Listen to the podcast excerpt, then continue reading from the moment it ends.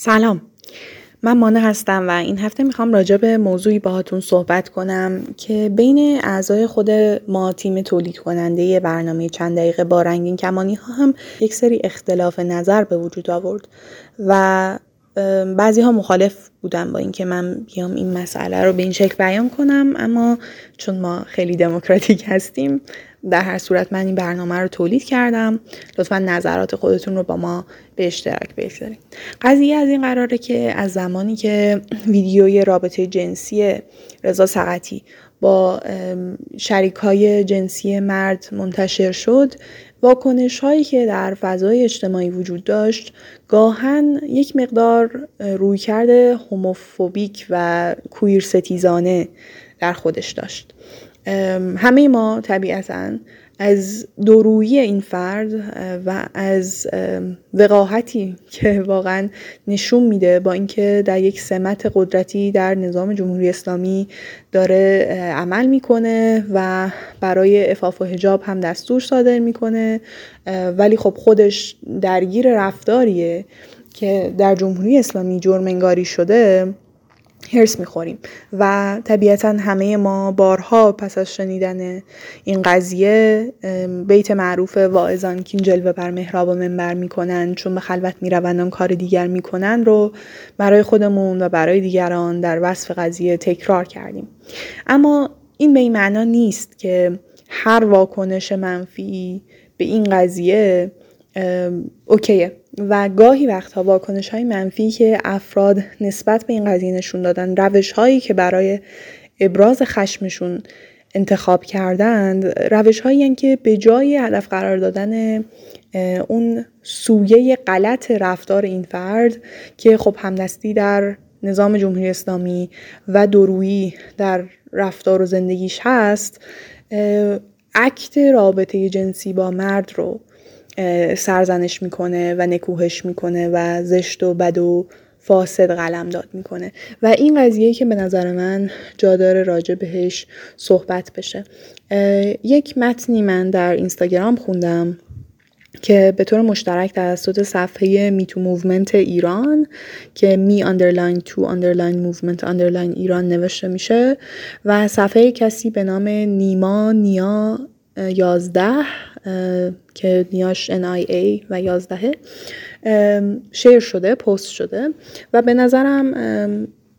خوب به سه سویه مشکلی که در واکنش‌های اجتماعی مردم به این قضیه وجود داشته رو بررسی میکنه. من خیلی خلاصه اشاره میکنم به اینکه چه حرف‌هایی میزنه. سه تا سویه مشخص میکنه همونطور که گفتم. سویه اول اینه که چرا از لفظ لواط انقدر میاد و برای تشریح این رابطه استفاده میشه، یعنی حتی مثلا تلویزیون های اپوزیسیون گاهی و شبکه های اجتماعی افراد مخالف جمهوری اسلامی در مواردی اومدن و از لفظ لواط استفاده کردند برای توصیف رابطه‌ای که رضا سقطی با شرکای جنسی مردش تجربه کرده و حالا فارغ از اینکه وضعیت جایگاه قدرت ایشون چی بوده، اینها اجباری بوده، اختیاری بوده، اینها رو که ما نمیدونیم، حداقل من نمیدونم و اطلاعات کاملی ازش ندارم، اما صحبت سر اینه که بیاین فرض کنیم این رابطه رضایتمندانه بین دوتا مرد بالغ بوده و اون چیزی که باعث میشه ما از این آدم متنفر بشیم اون وجه دورویی و همدستی این آدم در نظام جمهوری اسلامیه و نه رابطه جنسیش با یک مرد. خب اگر اینطوره چرا ما میایم و از لفظ لواط استفاده میکنیم که همونطور که همه میدونن لواط ریشه در علوم دینی، ادبیات فقهی و قوانین مجازات اسلامی داره و در فرهنگ اسلامی لواط به عنوان یک گناه شناخته میشه و باید مجازات بشه و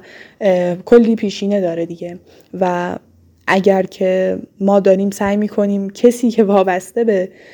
نظام جمهوری اسلامی هست رو نقد کنیم، دیگه نباید از لفظی استفاده کنیم که خودش پا در گفتمانی داره، جای در گفتمانی داره که جمهوری اسلامی ایجاد کرده برای اینکه همجنسگرایان رو جرم انگاری کنه، رفتارهای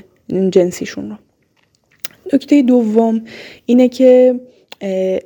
به شکل‌های مختلف افراد به این قضیه انتشار ویدیوی رابطه جنسی این آدم با آقایون، با چند شریک جنسی مرد در واقع، به عنوان مثلا فساد یا بی‌آبرویی، یه چیز رسوا کننده و اینها اشاره کردن. و اگر که همین واکنش رو می داشتند، اگر که ویدیوی این آقا با یک خانم بیرون می اومد، خب حرفی نیست. ولی من فکر می کنم حداقل بعضی از کسایی که این قضیه رو دائم بهش به عنوان فساد اخلاقی اشاره می کنند واکنش یکسانی نمی داشتند اگر که این ویدیو با شریکان جنسی مؤنث بیرون می اومد. و این قضیه باز یک هدفی رو دنبال میکنه که خودش هدف جمهوری اسلامیه. یعنی شما اگر در ابراز انزجارتون از این قضیه به جای اینکه اون رابطه رضا سقطی با جمهوری اسلامی رو هدف بگیرین، رابطه اون با همجنس رو هدف بگیرین، سوی پیکان سوی پیکان نقد داره هویت افرادی رو نشونه میگیره که در جامعه ال جی بی تی کیو پلاس هستن و این قطعاً مطلوب نیست. شاید افراد گاهی وقتا متوجه هم نباشن که دارن این کار رو میکنن و من امیدوارم که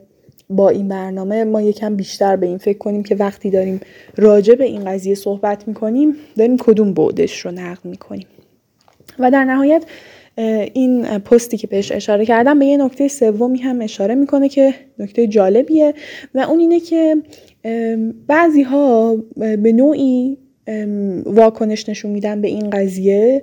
انگار که اگر ما میایم میگیم که این بعد همجنسگرایانه قضیه رو نکوهش نکنید و خود اون آدم رو نکوهش بکنید به خاطر رفتارهای دیگرش، به خاطر بودنش کنار نظام و رفتارهای سرکوبگرانی و دورویی و هر چیز دیگه‌ای، انگار که ما داریم میایم این آدم رو مبرا میکنیم از گناهی که داره، در صورتی که اینطور نیست. در واقع یک پیش‌فرضی انگار هست که ما اگر بیایم بگیم یکی همجنسگراست، یکی گرایش جنسی متفاوتی داره، انگار داریم اون رو تبدیل به یک مثلا فرشته میکنیم یا سری در جمع ال جی بی تی کیو میپذیریمش و میگیم که مثلا این این هم عضوی از ماست و مثلا فلان نکنید. اصلا اینطور نیست که صرف گرایش جنسی و جنسیتی یک فرد یا هویت جنسیتی یک فرد اون رو به یک انسان اخلاقی تبدیل بکنه که هر گروهی دلش بخواد اون رو در جمع خودش داشته باشه. این که یک نفر رو ما به عنوان همجنسگرا به رسمیت بشناسیم مثلا به این معنا نیست که داریم میگیم که قابل نکوهش نیست، اتفاقا خیلی هم قابل نکوهشه، اما اون نکوهش نباید متوجه رفتار جنسیش باشه، اون نکوهش متوجه سایر بعدهای زندگیش بشه که در اونها بی اخلاقی کرده، نه در زیست جنسیش. اگر که در اون زیست جنسی به جز رابطه رضایتمندانه با همجنس کار دیگری انجام نداده که بخواد نکوهش بشه. این خلاصه بود از تأملات من و تأملات این پیج نیمانیا یازده که امیدوارم تا حدی ذهن شما رو درگیر کرده باشه. لطفاً اگر با من موافق یا مخالفید در کامنت های این هفتمون برامون بنویسید. ممنونم ازتون.